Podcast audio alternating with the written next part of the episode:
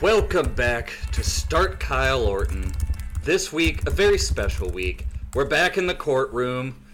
Today is Start Kyle Orton v. Caleb Williams. Uh, usually we wouldn't be doing draft stuff this early, right? But this is the talk of the town, Kyle, and you Yeah, I have think prepared, we'll- you have prepared a dossier. Oh, I have so much on each one of these guys. Um, well, and I think you know, it's because last year we did one quarterbacks episode before the draft. We just covered them all, um, and it was fun. It was one of my favorite episodes. But we really like we both knew the Bears weren't going to use that pick. I think they'd already traded it by the time we talked about the quarterbacks. Um, so I was looking at these guys with the same level that I look at every draft class, you know, uh, ever since I started the spreadsheet. But this year, I mean, obviously, like the Bears are making. uh, Sorry, guys, if you're still hanging on to Justin Fields, but they are making the decision to take one of these guys. And so I think we're going to start early. We're going to do a whole episode on Caleb. We're going to do a whole episode on Drake Maye. Uh, I've got a whole episode ready for Jayden Daniels. Um, and if you're a Jayden Daniels fan, um, that's going to be a fun time for you, I think. Um, maybe not. Uh, and then I don't know. I'm hearing JJ McCarthy top ten rumors, hot and heavy. So I don't know if does JJ get his entire. I was gonna lump JJ Penix and Nix all together in what I would consider the also ran episode. But I think JJ at this point, if the hype keeps going, he might have to get his own full breakdown, just like the first three guys. So, um, but we're, today we're gonna start with Caleb.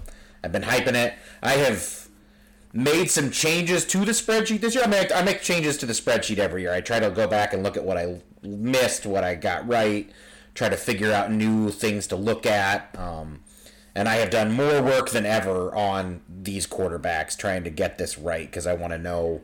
I think we all know what decision the Bears are probably making, but I want to feel good or bad. If I was gonna, and for a little bit there, I was feeling kind of bad about who I think this is going to be. I, I um, we'll go on to all that later. But the first thing to talk about, I guess, with Caleb Williams, Travis, is boy, he is already a figure of controversy.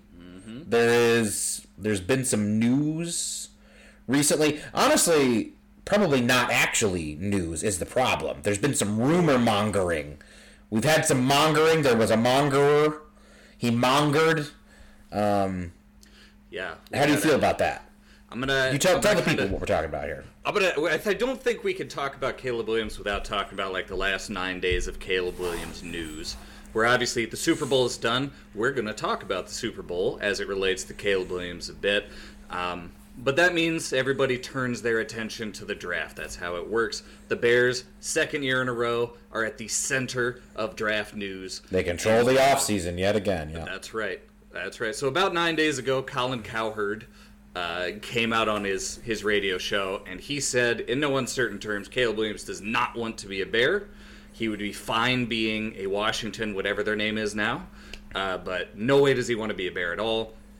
He kind of lambasted the organization. It's not like even as a Bears fan, I could disagree with what he was saying, which is like quarterbacks go to Chicago to die. That's true. I don't know what to tell you guys. Uh, but the next day, he had to come out and he was he was a whooped man. Uh, he had to be like, okay, Caleb Williams people contacted me and they said, Colin, that's not true.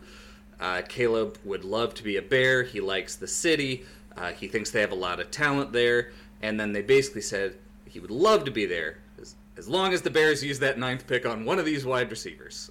and, uh, maybe maybe the funniest uh, instance of a draft pick telling a team what to do with the weapon Yeah, he was. Yeah, he was definitely. It definitely felt like Caleb Williams being like, "Hey, we're gonna use that ninth overall pick to get me some more help, though, right?" Yep, it was like, yeah, the uh, Bears will be great, was- especially because we're gonna have a great yeah, they second have, they have the ninth overall pick, and they could get a guy like yeah, like Rome Odunze and Malik Nabers, and you know we'll probably go through all these quarterbacks, and then we'll probably we'll dive into free agency for a little bit, and we'll see how Yeah. close we are to the draft after all that before we actually dive into the rest of the draft and and the guys we like, guys we don't. Travis and I have already got it a little heated about wide receivers just yesterday. He said some dumb shit about Keon Coleman and Rome Odunze. Um, That's right. Now, if you remember, Kyle, last year I said about wide receivers, I was like, the only time I could call a wide receiver is when they're obviously great, and anything past that, I am 50-50, man. we all have our we all have our, our weaknesses. That's that's for sure. Yeah. So I mean, I don't. I, I what, what I found really interesting about the Cowherd thing was Ian Rapoport Ian's is, I mean, honestly, I think he has a better track record almost than Schefty. Uh, but he's also not as, because, I mean, the reason for that is he's not, he doesn't run with some of the things Schefty runs with, even. He's very, I've, I've always felt like Ian Rapoport is, of the scoop, NFL scoop guys, is, is very careful about what he chooses to say. And I remember when he covered Caleb's draft announcement, that, that he was entering the draft, his last line was that he is excited for whomever picks him. Yep. And Ian, who rarely also tweets, like I mean, he'll tweet the news he gets, but he doesn't usually tweet as Ian Rapoport very much. He tweets news. He doesn't tweet his own opinion very often. He was very heated about this Cowherd thing, and he was like, "Why would Caleb Williams not want to go to Chicago? Great city, great opportunity. They won seven games last year. I mean, if Caleb Williams has a brain at all, and I think he does, I think this is all much ado about nothing." Because um, we, when we talked about why the Bears should take this opportunity to take a quarterback at number one, um, because when I was arguing with people who didn't want to take a quarterback at one, they were like, "Well, Matthew Stafford, you cite him as a success, but he never won a Super Bowl in Detroit, so why take him number one overall?" And I was like, Matthew Stafford was a great quarterback in Detroit, and the problem is, is that Detroit had to go winless to get him. He was he was starting literally from the bottom and trying to help carry that team out of the pit. That's hard. What you see in history with the number one overall quarterback is you either get a guy, most of the time you either get a guy who is literal Hall of Famer, or a guy who's a Super Bowl champion, or you get a lot of guys who are good quarterbacks that just couldn't win the Super Bowl mostly because they started with bad teams. Um, that's the vast majority of quarterbacks taken at number one. There are very few truly bad quarterbacks taken at number one. And so the Bears have this fantastic opportunity, though, to take a guy that is a luck caliber talent, to take a guy that is a Lawrence caliber talent. I mean, if Trevor Lawrence had landed on the the 2024 Bears, Trevor Lawrence coming out of Clemson, he's going to have DJ Moore. He's going to have, let's say, Rome Odunze, Rome Odunze or Malik Nabers. He's going to have a, an offensive line that's probably going to be fairly solid. They've got two good tackles, um, a good guard, a couple, a good guard who doesn't stay very healthy, a kind of bad guard who doesn't stay very healthy, and I think they're going to do something about center finally. Um, but pretty good landing situation. If, if Trevor Lawrence, a healthy cap room, healthy cap situation, uh, if Trevor Lawrence lands with Shane Waldron as offensive coordinator, not Urban Meyer and fucking um, uh, nepotism Schottenheimer uh, as his offensive coordinator rookie year, wouldn't you think Trevor Lawrence would be a little farther along in his career if he'd landed into a situation like that? Don't you think Andrew Luck would have done some really cool shit if he'd landed into a situation like that instead of constantly putting a terrible Colts team on his back? Um, so if Caleb Williams has a brain, he's able to look and see not only are the Bears just as a city, because yes, Chicago's amazing. Um, and if you are the quarterback in Chicago, I mean, look at how loyal Bears fans are to Justin Fields right now. I mean, they, they, these people don't want to let him go. He's given them just enough that like they're they're so they're ride or die for him. So if you're Caleb Williams and you can come in and you can be better than Justin Fields, this city will do anything for you. So there's that part, yes, but it's also just the team. This is literally a better situation at least than maybe any first overall pick quarterback has ever walked into as a rookie, but it's almost certainly the best situation one of them has walked into since at least John Elway got traded to the Broncos in 1983. So Caleb Williams has to be smart enough to realize that. I mean, I know he's from. I'm sure the the the kernel of truth to that rumor, I'm sure, is that Caleb Williams is from Washington D.C. Right. I'm sure he's told people, man I wish the Commanders had the first overall pick. I'd love to be playing at home. And that's fine. That is a perfectly normal thing for a kid who grew up, who grew up in Washington D.C. to wish had happened. But there is a big difference between wishing that you had been a Washington Commander, your hometown team, and refusing to be a Chicago Bear. Those are two completely separate things. I am sure that if you freaking put Trevor Lawrence up to a lie detector before the 2021 draft and said, "Hey, has it your is it your fucking dream to play in Jacksonville? Right. Do you is the team that you really wished had the number 1 overall pick the Jacksonville Jaguars?" There's no fucking way he could honestly say yes to that. But he didn't refuse to go to Jacksonville and he's carried the franchise there. So and that's that's the same thing Caleb Williams is going to do in my opinion. I think this is much ado about nothing. I do agree. Caleb's statement was a little poignant. Um, And I'm gonna be honest. It was very if- funny. Am, am I am I a little afraid of making a 22 year old kid the general manager of the franchise? Yes, but at the same time, if Caleb Williams is what it takes to just fucking say to Bears management, like, hey, I have seen the way you guys do dumb shit like draft Jaquan Brisker when your quarterback needs a fucking wide receiver, any wide receiver, and that shit stops now. That this if if I'm gonna be there, I want to know that everything that you do will be about making sure that I am able to succeed there. I, I almost have to applaud that. I do. It, it's a lot of swagger, but I'm okay with that. You you mentioned Washington. The the next thing to happen after we got rid of, of that issue, uh, Schefty, as you mentioned, he came out and said Washington is preparing a large offer. They're willing to to throw way too much at uh, at the Chicago Bears to just move up one spot from two to one to get Caleb Williams. Um, and then within a couple days, it seemed like all of that had gone away, and suddenly the story was Washington might be interested in Jayden Daniels over Drake Maye. And I mean, I think it's it's worth saying because you mentioned that a lot of this is smoke. We talked about it last year. It's lying season. We are in lying got- season. We've got a lot of, of new listeners. So the way Adam Schefter does business is he trades reports from teams for scoops on information later. What happens is the Washington GM comes in and he says, Adam, I'd like you to put this out there, and in exchange for that, I will give you first scoop on whatever we do in the draft or whatever we do in free agency. That's how it works. So Washington told Well, me and to I- put that out there, and for all the world, it seems like they came to the Bears and Ryan Poles basically said, "Yeah, you want to do the Herschel Walker trade?"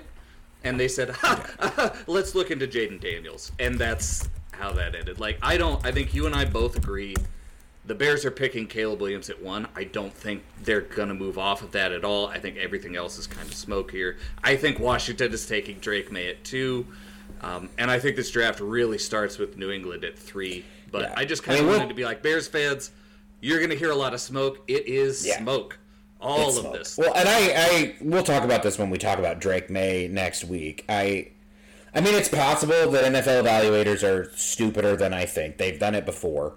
Um, but this whole Jayden Daniels QB two shit, I think, is a smokescreen.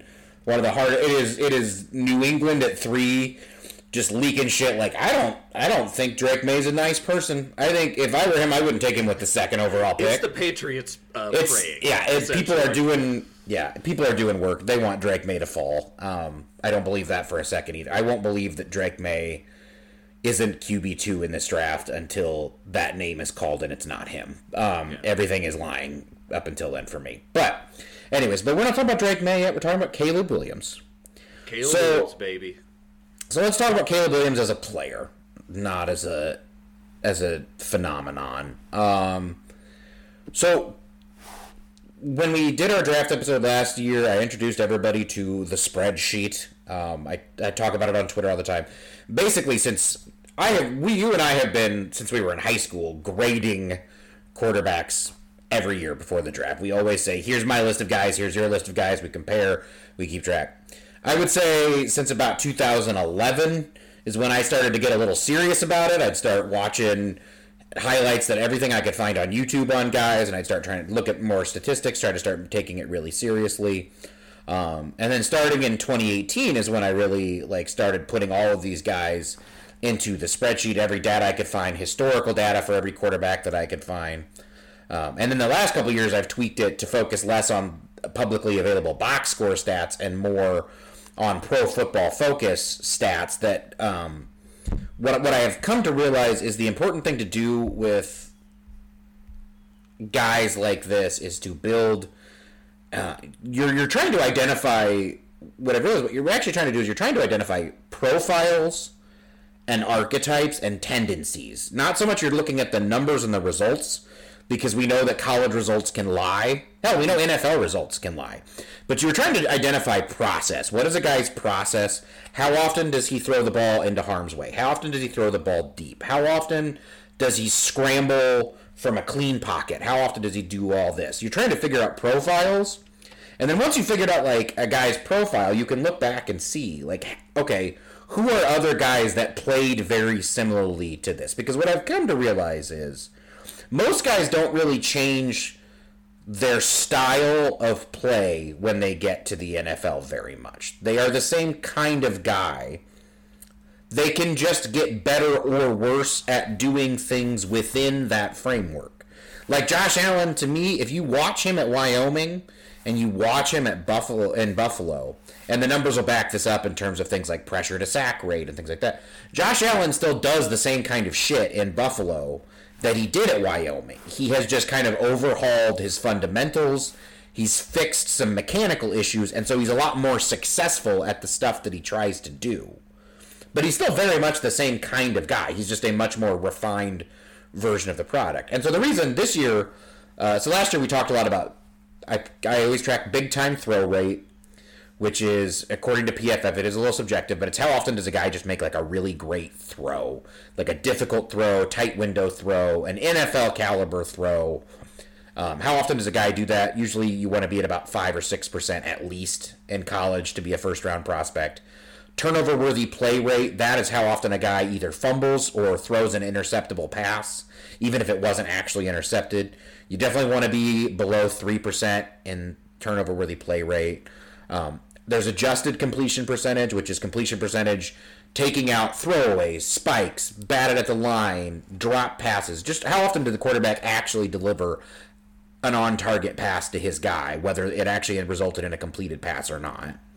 Um, but I also, and so uh, all these things I looked at, one of the, all of these things really freaking loved Justin Fields. They did. They loved him. They said basically this guy was the greatest quarterback prospect since 2015. There's nothing that he does wrong. And now I love Justin Fields as a person. He's had some exciting moments, but I think through three years of Justin Fields, you can say there there's quite a few things that Justin Fields does wrong. Wouldn't you say, Travis? Yes, I would say I would say something was missed maybe in there. But what it, where do you and what I've realized though, what i what I would say is the things that Justin Fields does wrong usually aren't the things that happened after he throws the football. The problem is, and the thing that I realized I was way underestimating, and we started to really look into this last year with Anthony Richardson because he really yes. stood out as being kind of interesting in this way. Um, uh, what matters and what actually tends to be the most translatable, as I'm realizing, and I go back and put these in for everybody, is what happens before a guy throws the ball in college. What happens when he doesn't throw it at all? And so what I'm finding is that so I, what I've really started to add this year to the spreadsheet is a lot of what I'm calling pocket statistics, um, which is time to throw, how how long it takes a guy on average to to attempt a pass from the snap, um, and generally you want to be under three seconds in this.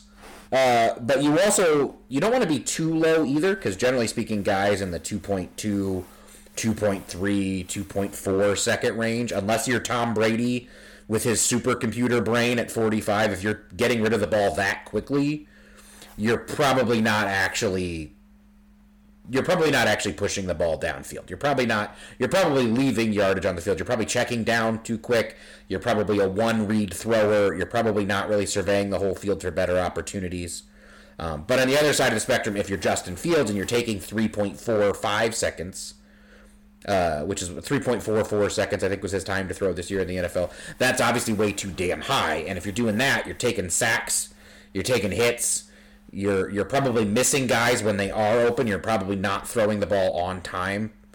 Um, and then I've also looked at we, we first started looking at this with Anthony Richardson because we were trying to quantify how good that guy seemed to be at a college level at avoiding sacks. Pressure to sack rate is a big one, and that's just how often does a guy get pressured, and when he gets pressured, how often does he turn that into a sack?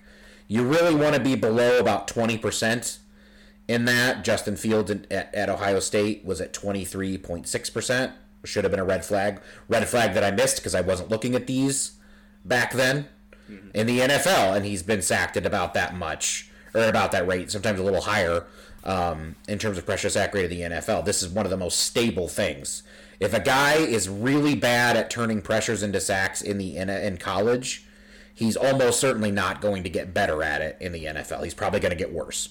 Um, a, one that one guy that this metric absolutely nailed was Sam Howell. At, at UNC, he was like a 27% pressure to sack rate guy. He had no feel for pressure at all. And in the NFL, he just took what, 60, 65 sacks? 60. A I mean, at one point, incredible, yeah, staggering. at one point he was on sack. pace to set. At one point he was on pace to break David Carr's record. I mean, it was going to be he was on pace for like an 80, 85 sack season. It was wild shit.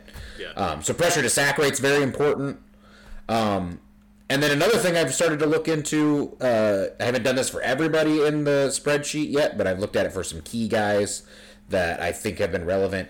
Is how often a guy takes off scrambling especially from a clean pocket because I mean scrambles can be effective and I don't I like mobile quarterbacks. I think the ability to scramble is very important, but if you have a guy who is consistently fleeing clean pockets, that's bad.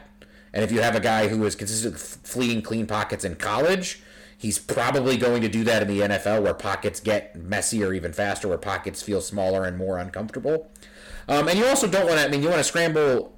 You, it's good to be able to scramble in response to pressure, but if that is your only response to pressure, if you are a guy who just takes off immediately at the first sign of pressure instead of trying to buy time to make a throw, we know with Justin Fields that also leads to a lot of hits and a lot of injuries. So these things are the the 2024 version of the spreadsheet is the most thorough version of it ever.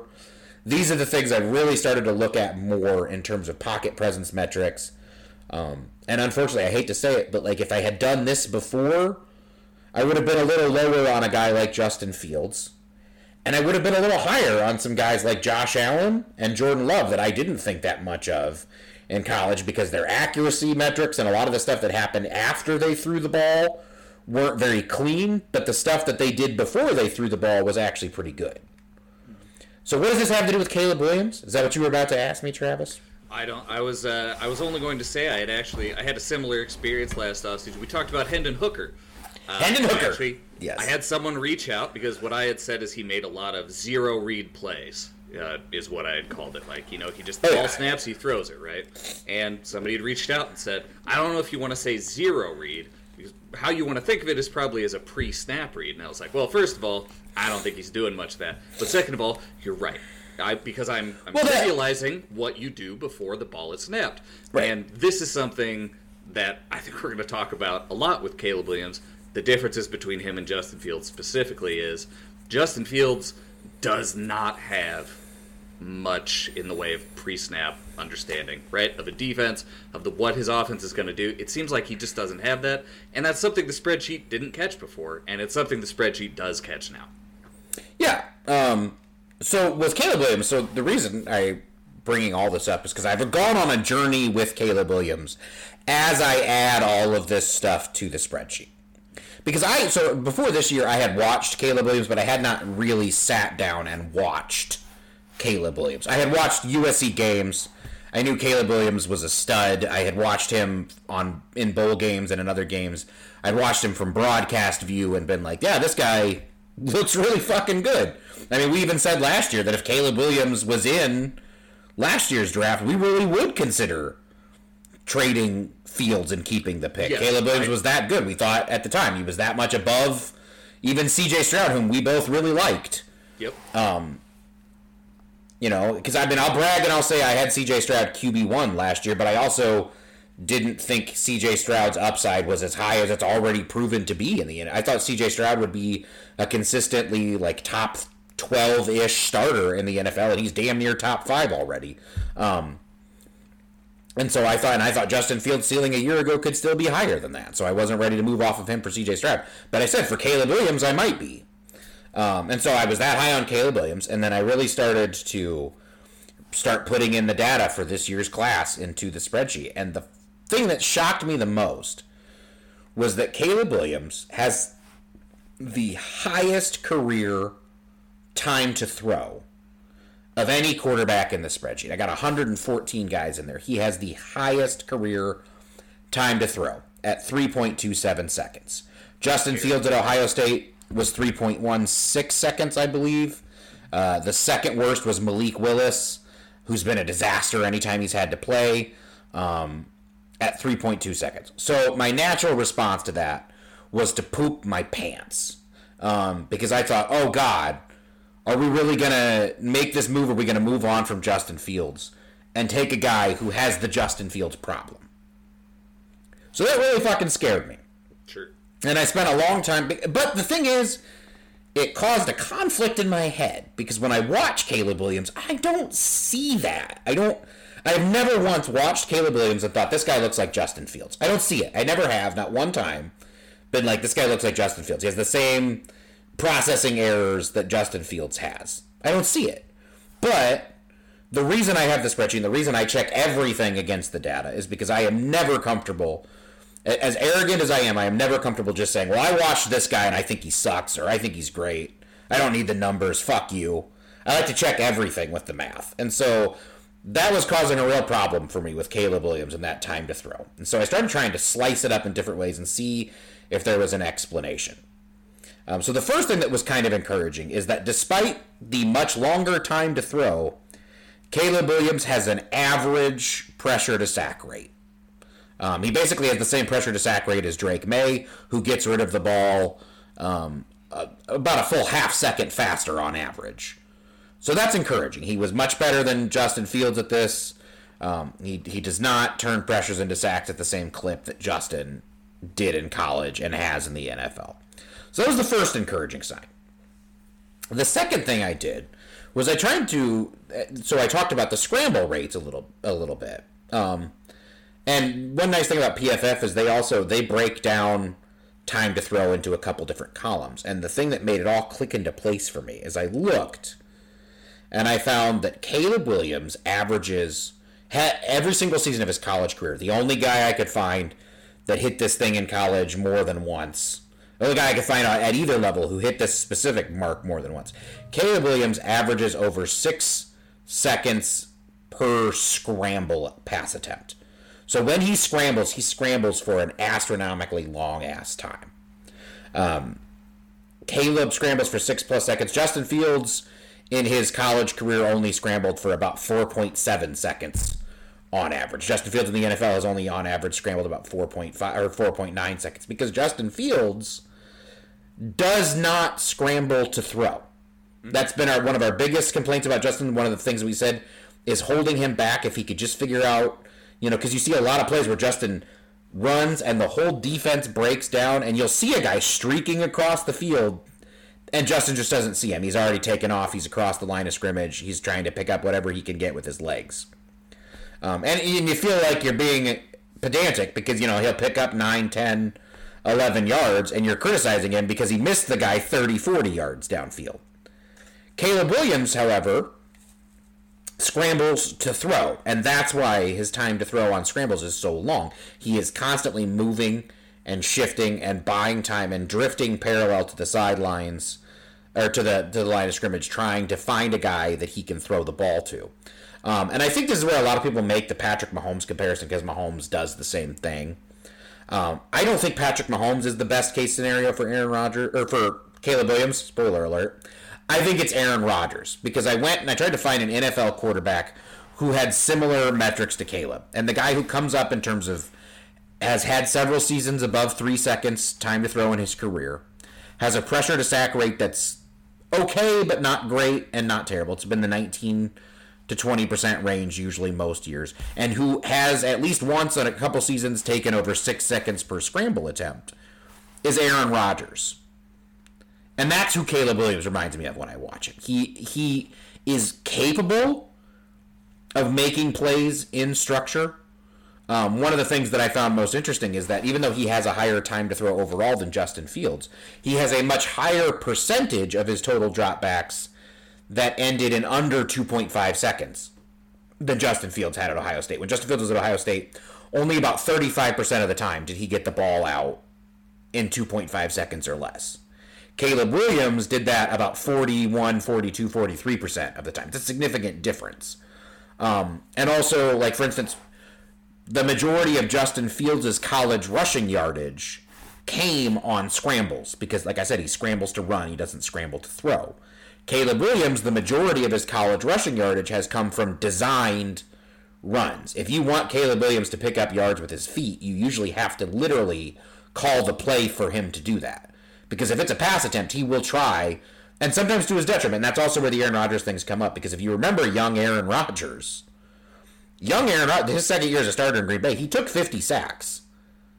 Um, there's a couple other 50 sack seasons in there. There was a 49 sack season. He has always taken more sacks on average than a lot of the other elite quarterbacks you can think of. He's always been one to take more sacks than Tom Brady, than Peyton Manning, than Drew Brees, and especially than Patrick Mahomes.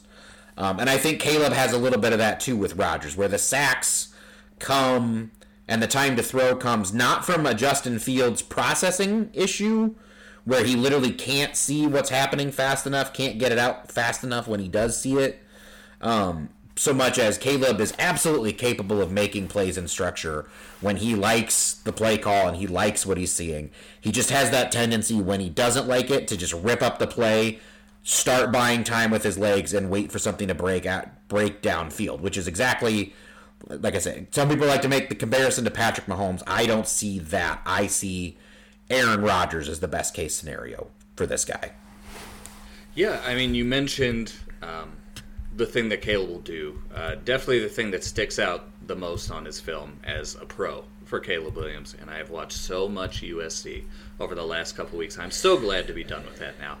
Uh, is exactly what you said. It's when he gets rushed out of the pocket, he's not sprinting off like Justin or Jayden Daniels um, or Anthony Richardson did at Florida.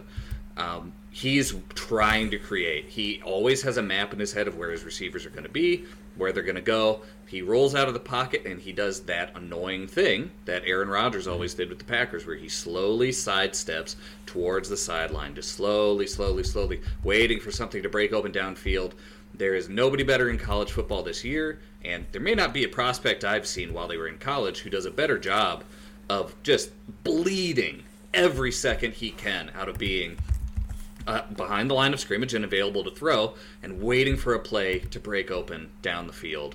Um, and his ability to throw while he is uh, at an awkward body angle and still just whip it right into a guy along the sideline who's gotten open uh, it's scary. Sometimes Caleb Williams makes a throw, and you and you know the only thing you can think is Pat Mahomes, um, just because of the insane arm angle, the insane accuracy. Um, you know there is a downside to that. He is not perfect at it in the way that Patrick Mahomes is. He will do that, and then sometimes throw it into triple coverage and get intercepted. Right. All of his interceptions this year have come off of that play. Um, but a lot of his crazy good plays have come off of that. Well, and I think it's also where I think the Notre Dame game has really. I, Caleb Williams was intercepted on just 1.3% of his college passing attempts. Like uh, almost a third of his career interceptions came in one game. Yes. Um, he had five interceptions total this season. Three of them came against Notre Dame. It's not he is really and, and, he has a turnover worthy play rate of 2.7% for his career which is top 25 out of the 114 guys that i have in the spreadsheet um, and that is honestly most of that is which is my one legitimate i'm very concerned he can't fix this flaw that caleb williams actually has is the man puts the ball on the ground a whole fucking lot that is the issue, the biggest issue. I'm not worried about how often he throws in triple coverage. It feels more often than it is. It actually isn't that often. I am worried about how often he puts the ball on the ground. He has the worst fumble per touch rate, basically, of any guy who would be seriously considered as a first round pick. The next closest guy was Marcus Mariota, and Marcus Mariota fumbled a lot early in his career. Now, Mariota did get a little better at it as he went along, so maybe Caleb can too. Justin Fields fumbled a lot early on, got better at it. So hopefully Caleb will too. But I am expecting, I am expecting sacks and and sack strips as a rookie from Caleb that will make you say, "I thought we got rid of Justin Fields for this." That's that's coming. People will say that. Yep. Um, and I'm not going to deny that it's going to happen, but I think you need to look at all of the plays where he doesn't get sacked, and and and see the difference there. Because when Caleb when Caleb has an opportunity to get the ball out quickly, cleanly in structure, he will. Um, he can, and especially the release time is. I mean, if you want to just talk about briefly the scouting report on Caleb physically, this is a top five arm talent that I have probably ever seen. Like it is. We take it for granted because we've seen him so much. Over right. If you if you don't if you haven't watched Caleb, he, the things that this man can do with his arm, I it's not to me it is not hyperbole to put Caleb Williams' arm, not just arm strength, I mean specifically arm talent, because the ability to throw it, because arm strength, I mean, I've seen some guys with strong arm. I think Justin Fields has a very strong arm. Yeah. I don't think Justin Fields quite has the arm talent that you think of because Justin Fields has a slow release. It really hurts him sometimes. Justin Fields can't really change arm angles very well the way Caleb Williams can.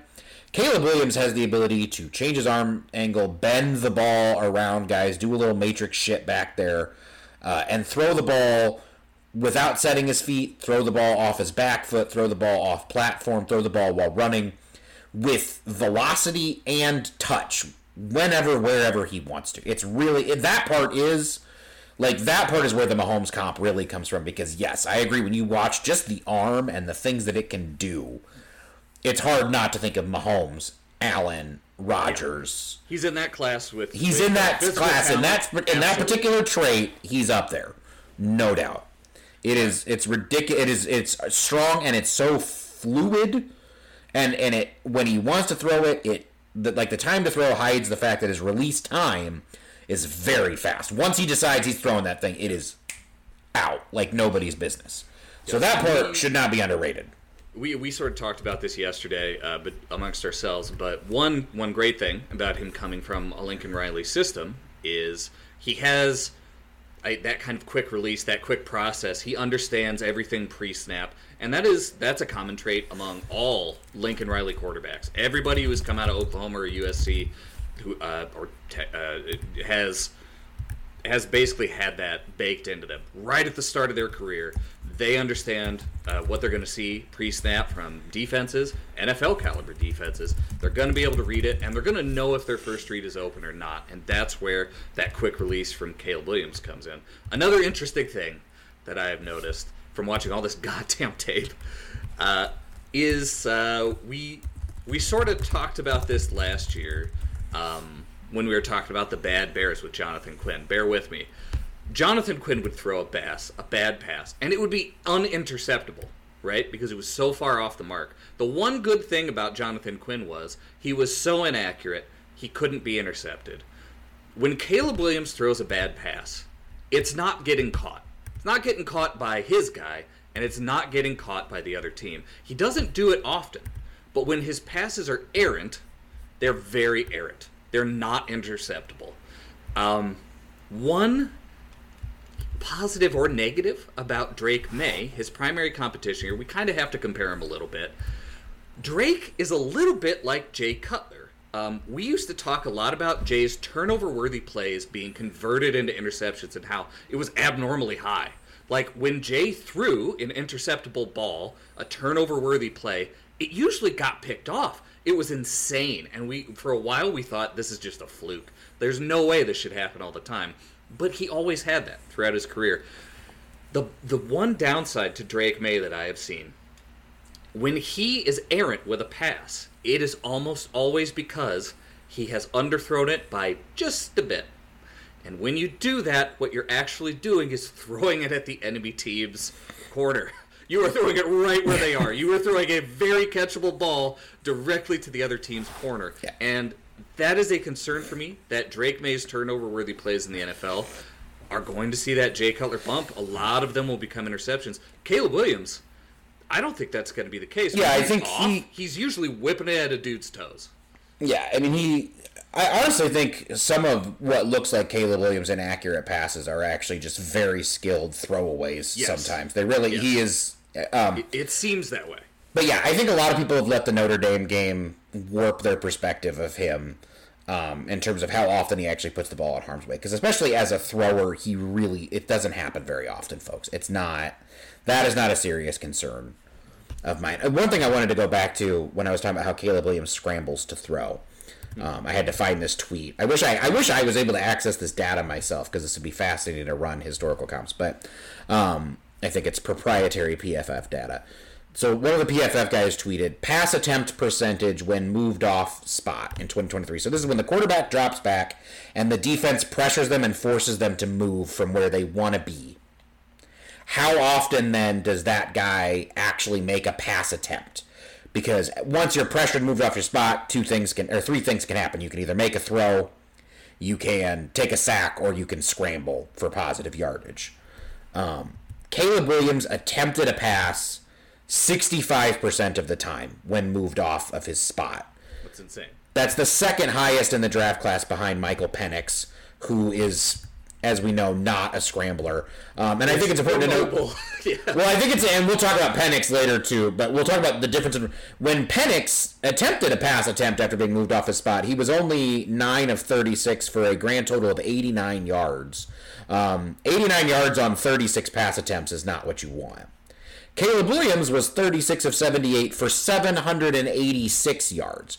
So low completion percentage, but averaged 10 yards per attempt when moved off, over 10 yards per attempt when moved off his spot. He had nine touchdowns and just two interceptions.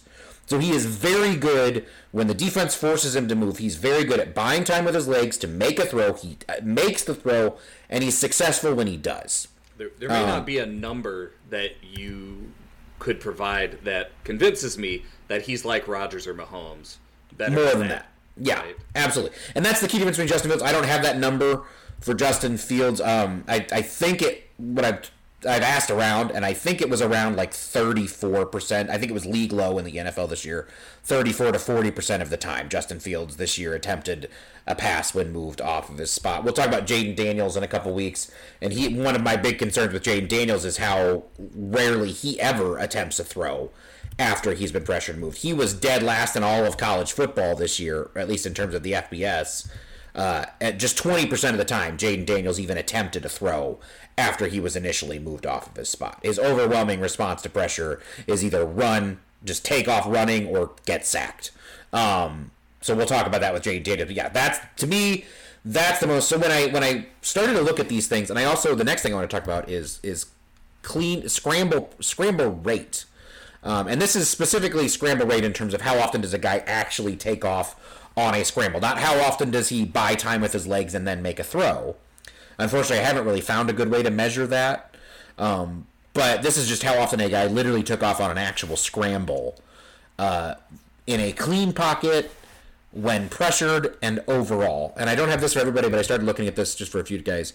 So, from a clean pocket in his college career, Caleb Williams only took off about 3% of the time on an actual scramble. Only 3% of the time did he flee a clean pocket and ultimately just take off running.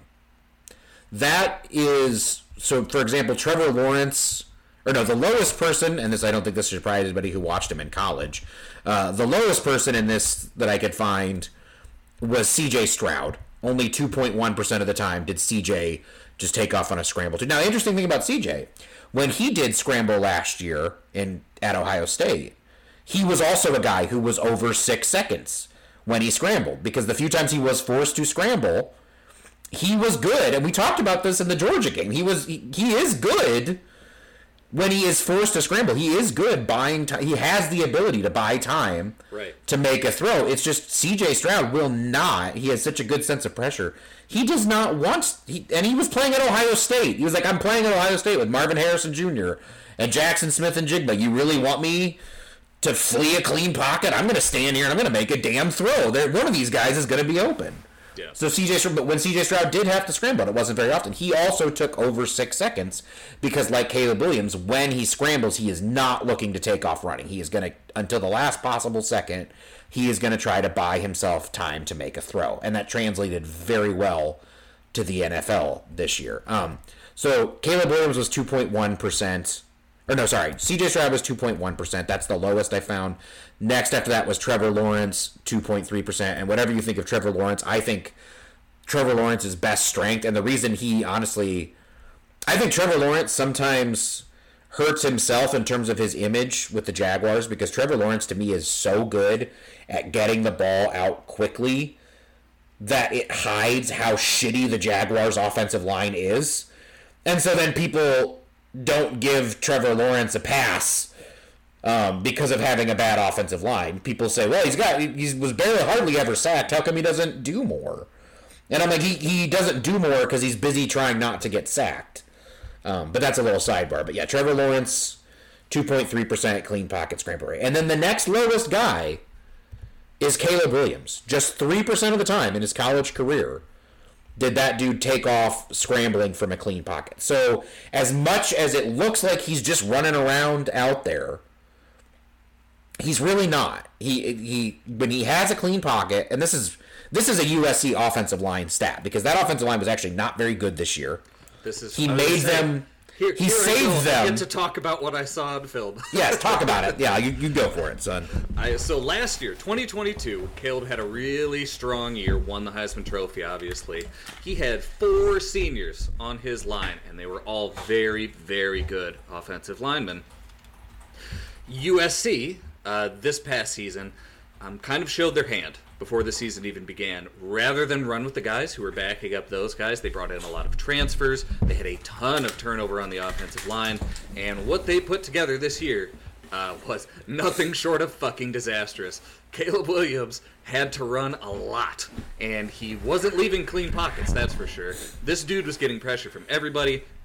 I think offensive lines around the Pac 12 were kind of worse this year, combined with the fact that the Pac 12 had some very strong pass rushers this year. Oh yeah, Oregon had a very Oregon had a very good defensive line. Washington had a good defensive line. UCLA had a fantastic defensive I- line. And you saw it in the games that USC played against Washington. Bralen Trice was in the backfield the whole game against UCLA. Uh, they had an interior defensive lineman who I don't believe is in this draft, but that dude's looking impressive. And Laiatu Latu um, basically lived in the backfield that whole game.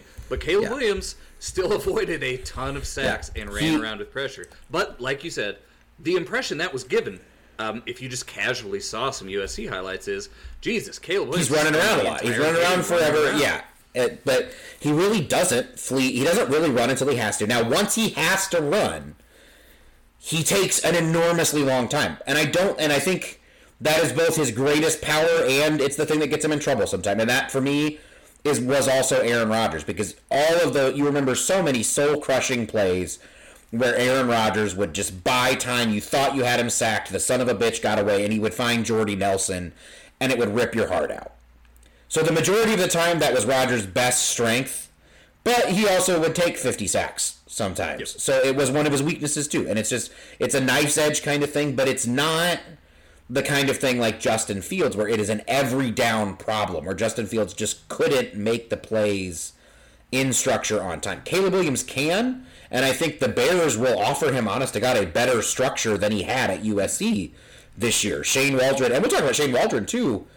Shane Waldron had a guy in Russell Wilson who has always been an undisciplined scrambler, has always been a guy who was kind of a one read and then scramble mode thrower, has always been a high over three second time to throw guy. Shane Waldron got one of the best time to throws of Russell Wilson's career. He got one of the lowest pressure to sack rates of Russell Wilson's career. Geno Smith was a guy who was over three seconds and took a lot of sacks when he was with the Jets. Now, obviously, he's had a long time on the bench to learn, but Shane Waldron got Geno Smith to play with very good timing and very good discipline. Um, so I think Shane Waldron is the perfect guy to try to get Caleb Williams the structure he needs. But I think the Bears will, honest to God, offer better structure than USC had this year. He'll have DJ Moore. He'll hopefully have a guy like Rome Odunze and Nabers on the other side. Cole Kmet is fine. Um, they have, I think they'll have a better offensive line than USC had. Honest to God. Oh, But so, so like I said, the clean pocket scramble rate was just three percent. And in case you're wondering how that compares to Justin Fields, Justin Fields was the third highest of any QB that I could find in terms of leaving from clean pockets in college at eight point two percent. Um, in college, that's how often he fled a clean pocket, and that's about how often he's done it in the NFL. Um, Jalen Hurts was second highest. Uh, so not all bad, and we'll talk about this with Jayden Daniels if you want to talk about positive, hopeful comp for Jayden Daniels. The one guy that's going to come up probably a few times is going to be Jalen Hurts, but I'll also go into why I don't think he is Jalen Hurts too. But that's the Jayden. We got a couple weeks to Jayden Daniels, just teasing that. Number one on the clean pocket scramble rate though is Jayden Daniels, and then that's clean pocket scrambles. And then if you want to talk about scramble rate when pressured, um, Caleb is not super low, but he but he's middle of the pack there, which is fine because you would expect a guy with his athleticism and his ability to run to sometimes scramble under pressure. Like scrambling under pressure, being able to do it is a very valuable skill to have. You don't want a guy who can't scramble under pressure. It's just you don't want a guy who uses that as a crutch. Um, so Caleb doesn't scramble very often from a clean pocket. Um, he's middle of the pack in terms of scramble rate when pressured. So Patrick Mahomes, for example, in college scrambled about 10.2% of the time when he was pressured. Caleb Williams was at 12.4% of the time. Josh Allen was 14.3% of the time. Kyler Murray was 16%. Lamar Jackson was 17%. So Caleb, right there, Aaron Rodgers was. I, I, I don't have Aaron Rodgers' college stats, but Aaron Rodgers um, in the NFL, for example, has usually been about eight or nine percent scrambles from when he when pressured. So Caleb, solid numbers there in terms of how often he literally just scrambles from pressure, um, but very solid numbers in terms of how often he actually attempts a pass once he's been moved off of his spot. Um, so when you want to talk about the reason I am no longer worried, ultimately, even though I was the number one guy for a long time, I kind of became a meme about it on Twitter uh, with my concern as I audibly and just like through publicly worked through my concerns about Caleb Williams' time to throw. I just kept digging and I just, just kept trying to build these this profile. Um, and I think his time to throw is is totally warped. Like he's a guy where I think a median time to throw would honestly be better than an average time to throw because it's the the amount of pass attempts that take that long is actually not that high. It's just when he decides to hold it, he's going to hold it for a long time because he's constantly buying time behind the line of scrimmage trying to make a throw. Um, whereas a guy like Justin Fields or even a guy like Jayden Daniels would have a lower overall time to throw, but it's because on those plays where he's pressured, he's not trying to buy any time at all for himself. He's just taken off. That's just gone. So, yeah, ultimately, I think when you look at just the percentage of his dropbacks that actually took 2.5 seconds or less. When you look at how rarely he actually took off on scrambles from clean pockets or under pressure, how often he attempted a throw after he was initially moved off of his spot, how successful he was when he was moved off of his spot and attempted a throw compared to the others. Um, ultimately, it's it's hard not to. I'm not concerned about Caleb Williams anymore. I'm really not. I still haven't decided if he truly is my QB1. I was leaning Drake Maye for a long time there. I'm going back and forth on it every day. I'm, I'm in hell. Um, but ultimately, the main thing is I think at the end of the day, Caleb Williams is going to be the guy the Bears take at number one. And I'm excited about that because the things that I was concerned about, I dug a little deeper. Um, and I didn't want to just wish cast those things away because we actually did that with Justin Fields. Because people criticized Justin Fields when he was in college. They said he takes too long to throw he runs too much from clean pockets. And you and I both said that doesn't that's not what it looks like to me. He takes too long to throw because he's always throwing deep. And he doesn't he only uses his legs when he needs to. But if I'd looked at the numbers, if I'd found the way to quantify them then like I have now, I would have had to be honest with myself that like mm, the critics are kind of right about Justin Fields. But in this case, the critics, and the critic being me, I was not right about Caleb Williams. This is not the profile of a Malik Willis or a Justin Fields or even a Jalen Hurts.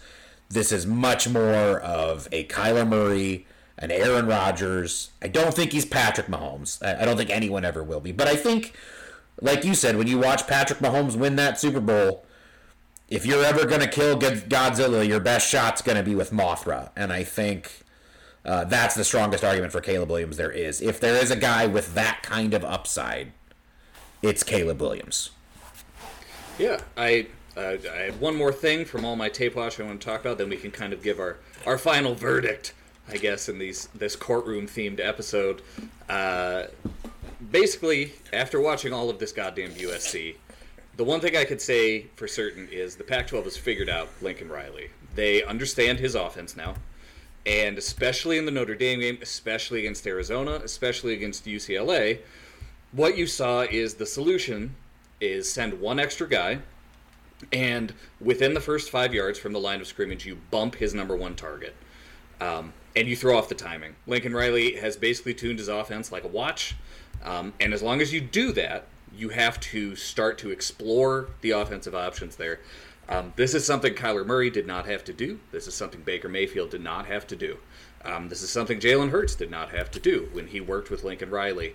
And it's something that Caleb Williams had to go through this year. And despite having a bad game against Notre Dame and being on the struggle bus for a couple quarters against Arizona, he still came out with good statistics. He still looked strong against these things, and that is a massive testament to Caleb Williams working with a bad offensive line, not just I think- a subpar one, but a bad one, and working with sub suboptimal talent. USC is not as talented right now. Jerry Rice's son is not Marvin Harrison's son. Uh, Honest to God, if- I think- not a great top target, and he If Brenden he Rice had- through it this year. If Brenden Rice had any other father, I don't even know if that kid would be like a fifth round pick. I think he's going to he- get way he's more very good at making uh, receptions in traffic. I think, um, Yeah. but but that's even relative to to who, Yeah. not relative. I mean, we'll talk about this with we'll talk about this with Drake Maye too. I don't know that Caleb Williams or Drake Maye this year played with a single wide receiver who would even have gotten on the field in three wide receiver sets for LSU. Um, the Yeah, the, the wide receiver talent that that that Jayden Daniels was playing with versus uh, Caleb Williams and Drake Maye is just laughable. Um, but yeah, no, I mean, I think even the Notre Dame game, if you watch the second half, as bad as that first half went for him, Caleb was still grinding, still hanging in there, still making throws. I thought the second half against Notre Dame was actually very good, um, which to me was kind of important. It's it's good to see.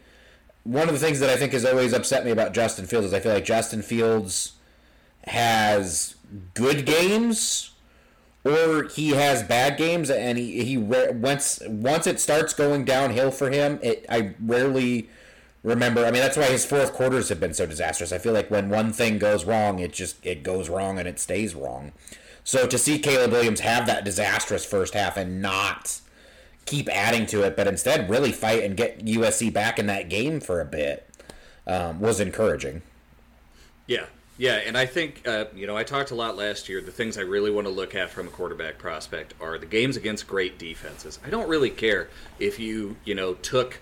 Um, uh, uh, fucking Utah to the the woodshed with their like acceptable defense. I don't really care if you beat up on Cal, you know.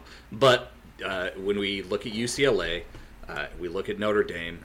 Um, that's what I that's what I care about with Caleb Williams. And yes, uh, his statistics showed a bad performance against Notre Dame.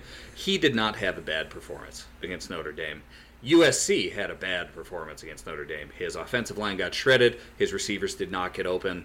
Um, he did everything he possibly could in that game to keep USC afloat. I was like, honest to God, after watching that three times, I was impressed by what he did there. I'm impressed by what he did against UCLA in an, again another fruitless effort. I honestly think He UCLA might have been his best game this season. It I really was. thought he was under fire the entire time. It was just a relentless ass beating in the trenches by UCLA, and This, he just this kept. is a guy, and I coming into this, I thought his mental makeup was kind of weak. That's the book on Caleb Williams is this guy is fragile. He never threw in the towel against either of those teams. He was fighting his ass off until the very end, uh, and I mean, and he was he could have because both of those teams were they made me want to give up watching that game happen, watching what happened to Caleb Williams in those games, and he didn't. Um, I came out of those with a very positive impression, but we got we got a couple of minutes. Do we want to give final verdicts on Caleb Williams? How do we feel about it? What do we think? yeah, I mean, I think I. Can I wait until we've done all of the quarterbacks to give my official ranking? Because I'm still, I'm still wrestling with myself on whether I'm, I'm ready to just say Caleb Williams is, is officially my QB one. Although I'm, I'm there. But the, the short answer is I think there are two QB ones in this draft. E- Even if you want to call it a cop out answer, I think there are two guys in this draft that if the Bears had the number one overall pick and took either one of them, I would be like, holy fucking shit, we just got our quarterback. I, I I am excited. There are if you talk about the I'm trying to hold on. Where did I? I think I I actually tried going back and and grading myself, folks. I went back and tried to to check my my eval history. So I would say in terms of my overall grades right now, both Caleb Williams and Drake Maye are among the five highest graded quarterback or five highest prospect grades I have given out since the the rookie wage scale started. So starting with the Cam Newton draft, the five highest guys I've given grades to are Andrew Luck, Trevor Lawrence, Caleb Williams, Cam Newton, and Drake Maye. Um, and I, I stand by that. Uh, right below Drake Maye is Robert Griffin III. That was my first big whiff. You actually had RG3 over Luck. I remember that. Uh, but you said the same thing that you said this year, where you might, where you said you might even like Drake Maye a little bit more than Caleb Williams. But if you were the GM in question uh, that has to make that pick, you wouldn't necessarily have the balls to do it because if you whiff, you get fired. Um, right. Right. Or if Robert you had been, the third gets you fired. Andrew if you'd been the Colts GM, you would not have had the balls to take RG three over Luck, even though he was your personal QB one.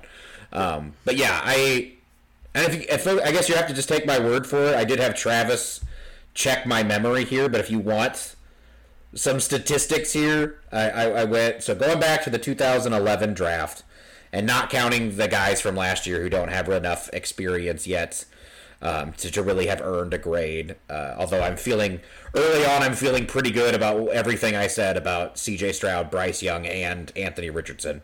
Um, so I, I would say going back to there, I have when I have predicted that a guy would be a great quarterback, if I gave them a top 10 QB potential grade or better, uh, I have hit on 68.8% of those, or 11 of 16 guys. Um, if I predicted that a guy would be at least an average starter or better, a little foggier, only have hit on about 57.7% of those guys, or 15 of 26. Uh, but on the other side of things, when I say that a guy is going to be a first round bust, so in terms of guys that I said would be a terrible first round pick who have been low end starters or worse, which to me, or a mid tier starter or worse, which to me is a bad outcome for a first round pick. 86.7% of the time, folks. I am the Grim Reaper for your favorite quarterback prospect. If I say the guy sucks, he's probably sucks, except for Josh Allen and Jordan Love. So if you want to point to the two guys that I've been wrong on, there's your hope as we go through these draft evals. If you disagree with me, if I don't like your guy, and you're like, fuck you, Kyle, you don't know shit. You missed on Josh Allen, you son of a bitch. Um, that's fine. But so I'm that that's my record at this point. That's my that's my math.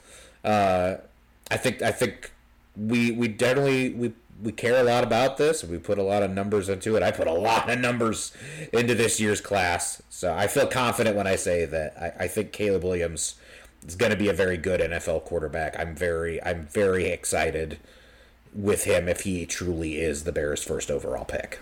Yeah, my so I can give my final verdict on these quarterbacks because I've watched uh, fucking enough, and I want to stop. I want to stop watching quarterback tape and start watching tape of other guys. Um, basically, last year, Kyle, uh, we, we, were talking about the quarterbacks. We were talking about Stroud versus Richardson because both of us said don't take Bryce Young. Uh, we nailed that one. Um, but basically, uh, what I said before you made me commit, goddamn it, to one of them uh, was was sort of the same thing I said about RG three and Luck, which was I think CJ Stroud is a very safe pick. I think his floor is extremely high, and I think he works very well in Frank Reich's offense. I said, but here's the thing: if you have the number one pick in the draft, you're almost never going to have it again, right? The, like what the Bears have had here is insane.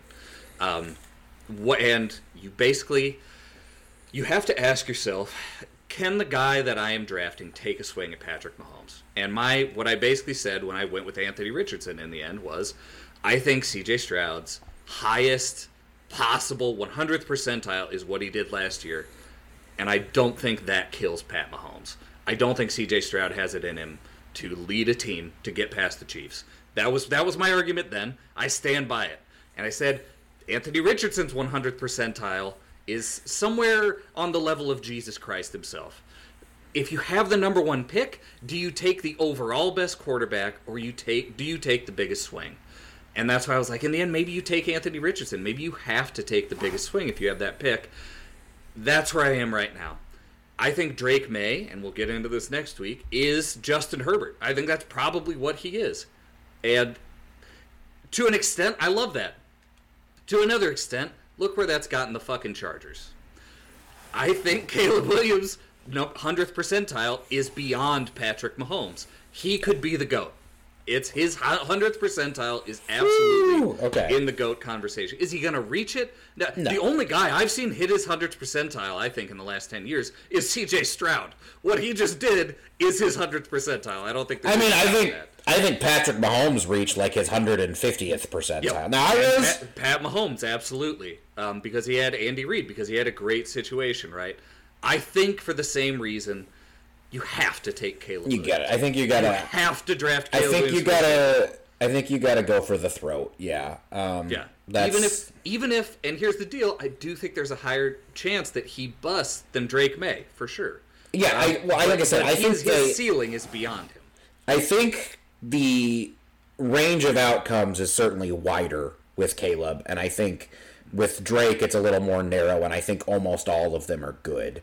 Um, But yes, I would agree. The, the nice thing though is, like I said, as I as I dug into these scramble rates and this time to throw stuff, and I really broke down who Caleb Williams actually is, and not just who I who he kind of looks like on the surface level. If you look at some of these numbers, um, I actually think his floor is a lot higher than I felt that it, it initially was when I first started because that that 3.27 seconds time to throw really scared the shit out of me, and it made me think of a floor that was pretty damn bad. But I think when you when you break into how he got there and how unique he is, I actually think the floor. And I want to say last thing I guess I should say is because I've broken down for all the guys in this class in terms of their accuracy to all levels of the field, their accuracy on all concepts, uh, their accuracy on all this. As a thrower, there is not a single weak point in Caleb Williams' game. There is not a single part of the field to where he is because there actually is for Drake in a couple places. We'll talk about that next week. Um, but he's average or better to every part of the field, middle of the field, deep, deep right, deep left, intermediate left, intermediate right. He's average or better in all of them. Um, the big time throw rate is solid. The turnover worthy play rate is solid. There is not a weakness there. Um, and then I think so, but I was more concerned about the pocket stuff. And then, like I said, I've dug into it enough that I'm no longer that concerned about that. And so I, I think the floor is actually even higher than I thought it was too. So, yeah, I mean, Caleb Williams is we're probably a few months away from Caleb Williams' name being called by the Chicago Bears, and I really if, if you're if you've been struggling with this, I get it. You don't want to give up on Justin Fields, and if you're you've only seen the Notre Dame game, you've only heard people making what are, in my opinion, very slanted arguments against Caleb Williams in defense of Justin Fields. Um, I'm here to tell you, I truly believe that you can be excited about the future of Chicago Bears football with Caleb Williams under center, guys. You really can. Yeah. All right. So that is the book on Caleb Williams. I am done watching USC, and I I'm probably going to watch a bunch of North Carolina games against this week because next week it is uh, the SKOdcast v Drake Maye. Uh, Yeah, and I did. should we consider Drake Maye with the first overall? pick? Yeah. Should we consider make prob more realistically making a trade with And I've Washington, even- getting a bunch of picks? I have even I've even made I found some neg some small negative things about Drake Maye for discussion. I did find a few things to discuss because for most of the year I was being accused of making hard eyes at Drake Maye and ignoring his flaws in favor of highlighting Caleb's. So I, I've evened that out a little bit. I did find, and I finally came up with a with a slightly negative comp for Drake because I was really struggling to find a, a guy that I thought like was truly a bad outcome for a guy with his profile, and I did find one. Yeah. Spoiler alert: it's Carson Wentz. Uh, but we'll go into that. Um, I think there's a lot to talk about with Drake. There's a lot to talk about with Jayden Daniels. I've teased a couple of that already in this episode. So this is a this is a really fun quarterback class to discuss, if nothing else. Um, and uh, we're gonna squeeze every drop out of it this year because next year's quarterback class looks like ass.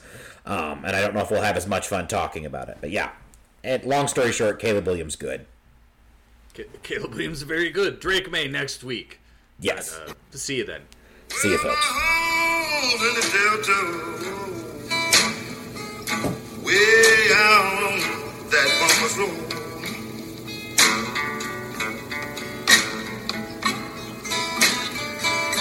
Now you know I'm leaving Chicago. And people I sure do hate to go.